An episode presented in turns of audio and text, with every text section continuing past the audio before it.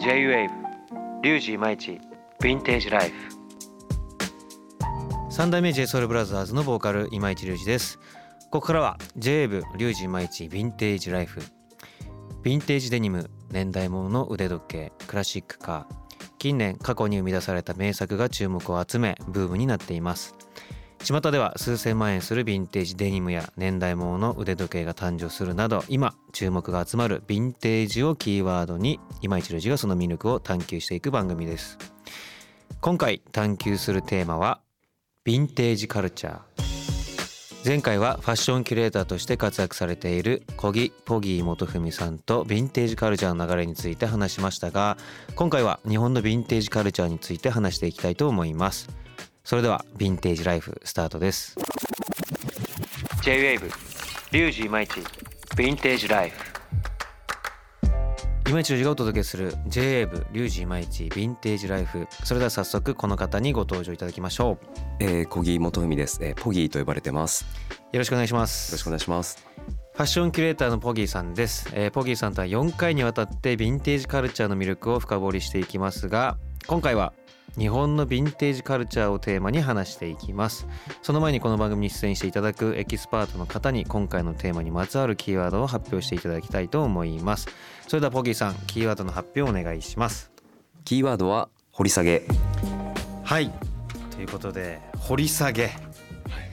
まあ、あの前回もお話しさせてもらってそのヴィンテージカルチャー今のサステナブルがあったりとかで、えー、来てるっていうの流れでやっぱり日本のヴィンテージカルチャーも自分もやっぱりデニムだったりとかいろんなことを通じてすごく盛り上がってる中でこの世界から見て日本のヴィンテージカルチャーってやっぱり注目されてるんですかね？注目されてますね。あやっぱり、うん、あの海外の方たちが日本に来た時に、はいまあ、洋服屋さんももちろんこう見に行ってくれるんですけれども、はい、あの世界的に結構そのリテールというかその販売するお店が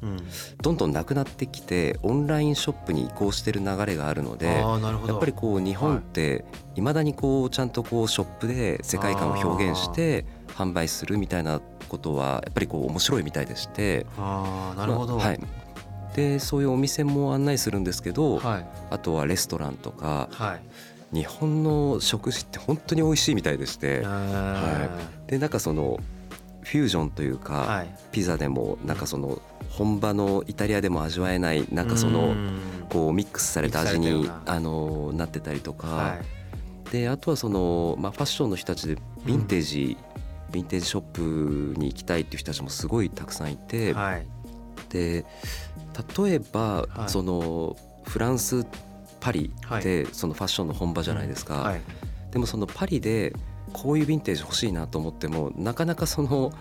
パッと買いに行けるところってないと思うんですけど確かにないですね、はい、パリに古着屋ってイメージがないですね、やっぱり。確かに。結構あるんですけど実際あるはあるんですか、はい、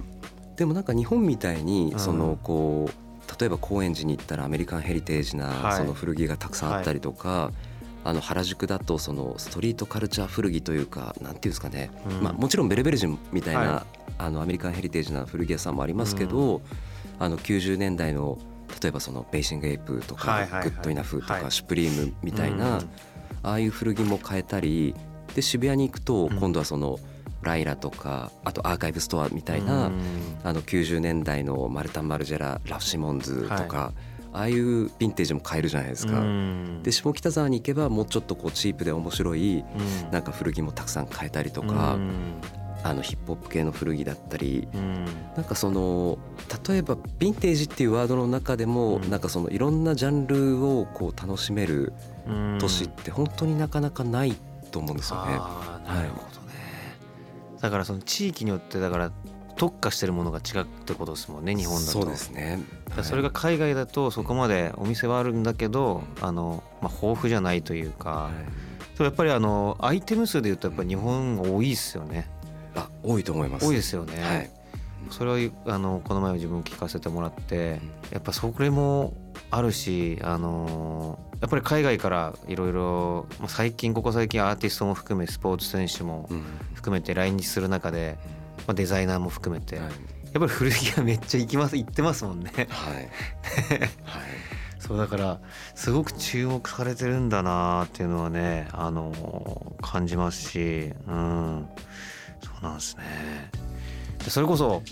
この前あのベルベル人にもでもちょっと前ですかねあのベッカムとかもね来てましたもんね。すごいっすよね。ベッカム来たりであとはあのえそれこそ、えー、とディオールのデザイナーのキム・ジョーンズですね。そうキム・ジョーンズとかも、あのベルベル人の地下に来たりとかして、なんか来るイメージないじゃないですか。デザイナーでうんあんだけラグジュアリーブランドでトップ行ってる人が原宿のね ヴィンテージショップに来るっていうことを聞くとえ普通来ないでしょと思うけどやっぱり来ますしね。だからすごく海外から見ても注目されてんのかなと思いますしあとその先ほど言ったやっぱ食事とか、その日本のカルチャーも今注目されてるじゃないですか。その東京っていう場所だったりとかも。そういうのも結構あったりするんですかね。みんなだから東京に行きたいとか思うんですかね。そうっすね。うん。やっぱこう街が綺麗だし、うん。やっぱその独特なうん、カルチャーはありますよね。あとそのアニメ好きだっていう人たちもあの今結構ミュージシャンだったりも多いじゃないですか、多いですね。もうコロナ中にもう日本に行きたくてしょうがないみたいな人たちがもうなんかこう爆発してる感じが すごいなんか感じますよね。あとはまあ円安とかもあり、まあ、あるとはそれは思うんですけど絶対ありますね。はい。最近めちゃくちゃ多いですよね海外の方。はい。どこ行ってもいるんで。だからそれはだから自分的には嬉しいことでもあったりもするんで。いろんなねだってあのカルチャーの方と交えるわけだしそうなんですね。だから逆に言うとあの海外だとあの例えばタイとかがヴィンテージティーが多いとかはい。いろいろあとそのデニム事情で言うとやっぱりアメリカとかはヴィンテージデニムで言うとやっぱちょっと数もちょっとまだ探せばあるかもしれないけどどんどんこう限られてって言っても聞いたりするので、はい。やっぱり日本がすごく豊富っていうの聞くんですけどもはい。逆にここの海外は暑いみたいなのあったりするんですか？うーんヴィンテージにおいては、はい。例えばなんかそのジュエリーとか、はい。時計とか車とか高級品に関しては、うん。海外で特化したお店ってすごいあると思うんですけども、うん。もうちょっとそのそういうものじゃないうん。カルチャーが入ってたり、うん。そのなんていうんですかねミドルマーケットというか、うん。なんかそういうジャンルは日本がやっぱりやっぱ強いんうんですね。強いと思いますね。ううんんそのジュエリー系とかってやっぱ海外は強かったりするんですか？ジュエリーとか時計とかっていうのは。そうですね。やっぱりヴィンテージって昔からあるカルチャーだと思うんですよ。うん。まあ、80年代とかにその、バッとこう火がついたとは思うんですけれども、うん。やっぱり昔からそのお金持ちの人たちがこうヴィンテージのワインだったりそのウイスキーとかそうです。なんかそういうカルチャーはやっぱり一部の人たちが楽しんでたうん。あのものだとは思うので、はい。なるほどです、それこそ飲み物とかも今とんでもないくなってますもんね、それこそあのー山崎とかももうとんでもないですしそれこそワインとかももうね、まあ、値段のこと言いばっかりのもあれですけどもすごいことになってますもんね。やっぱ物がもうないっていうのもやっぱ大きいことですよね。もう今後だって生まれないものじゃないですかやっぱりヴィンテージものっていうのは。うん今あの先ほどまあ海外の方がたくさん来られてるって話をしたんですけどやっぱりその海外のヴィンテージ好きな人が来た時に日本に来た時に日本だったらこのヴィンテージアイテム買えるみたいなあったりするんですかね？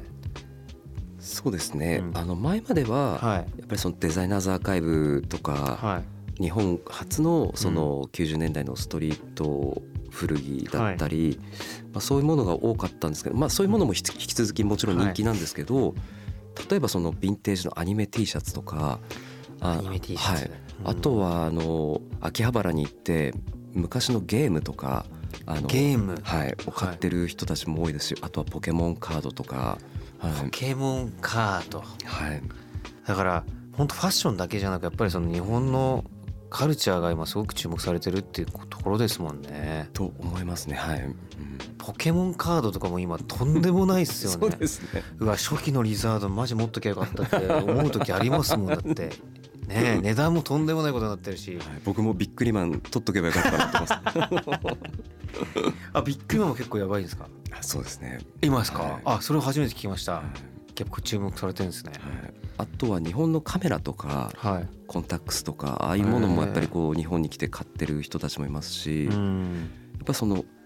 まあ、都内だとなかなかないかもしれないんですけど、うん、ちょっと地方に行くと、うん、まあ、ウイスキーとかでもこう昔買った値段で、その一杯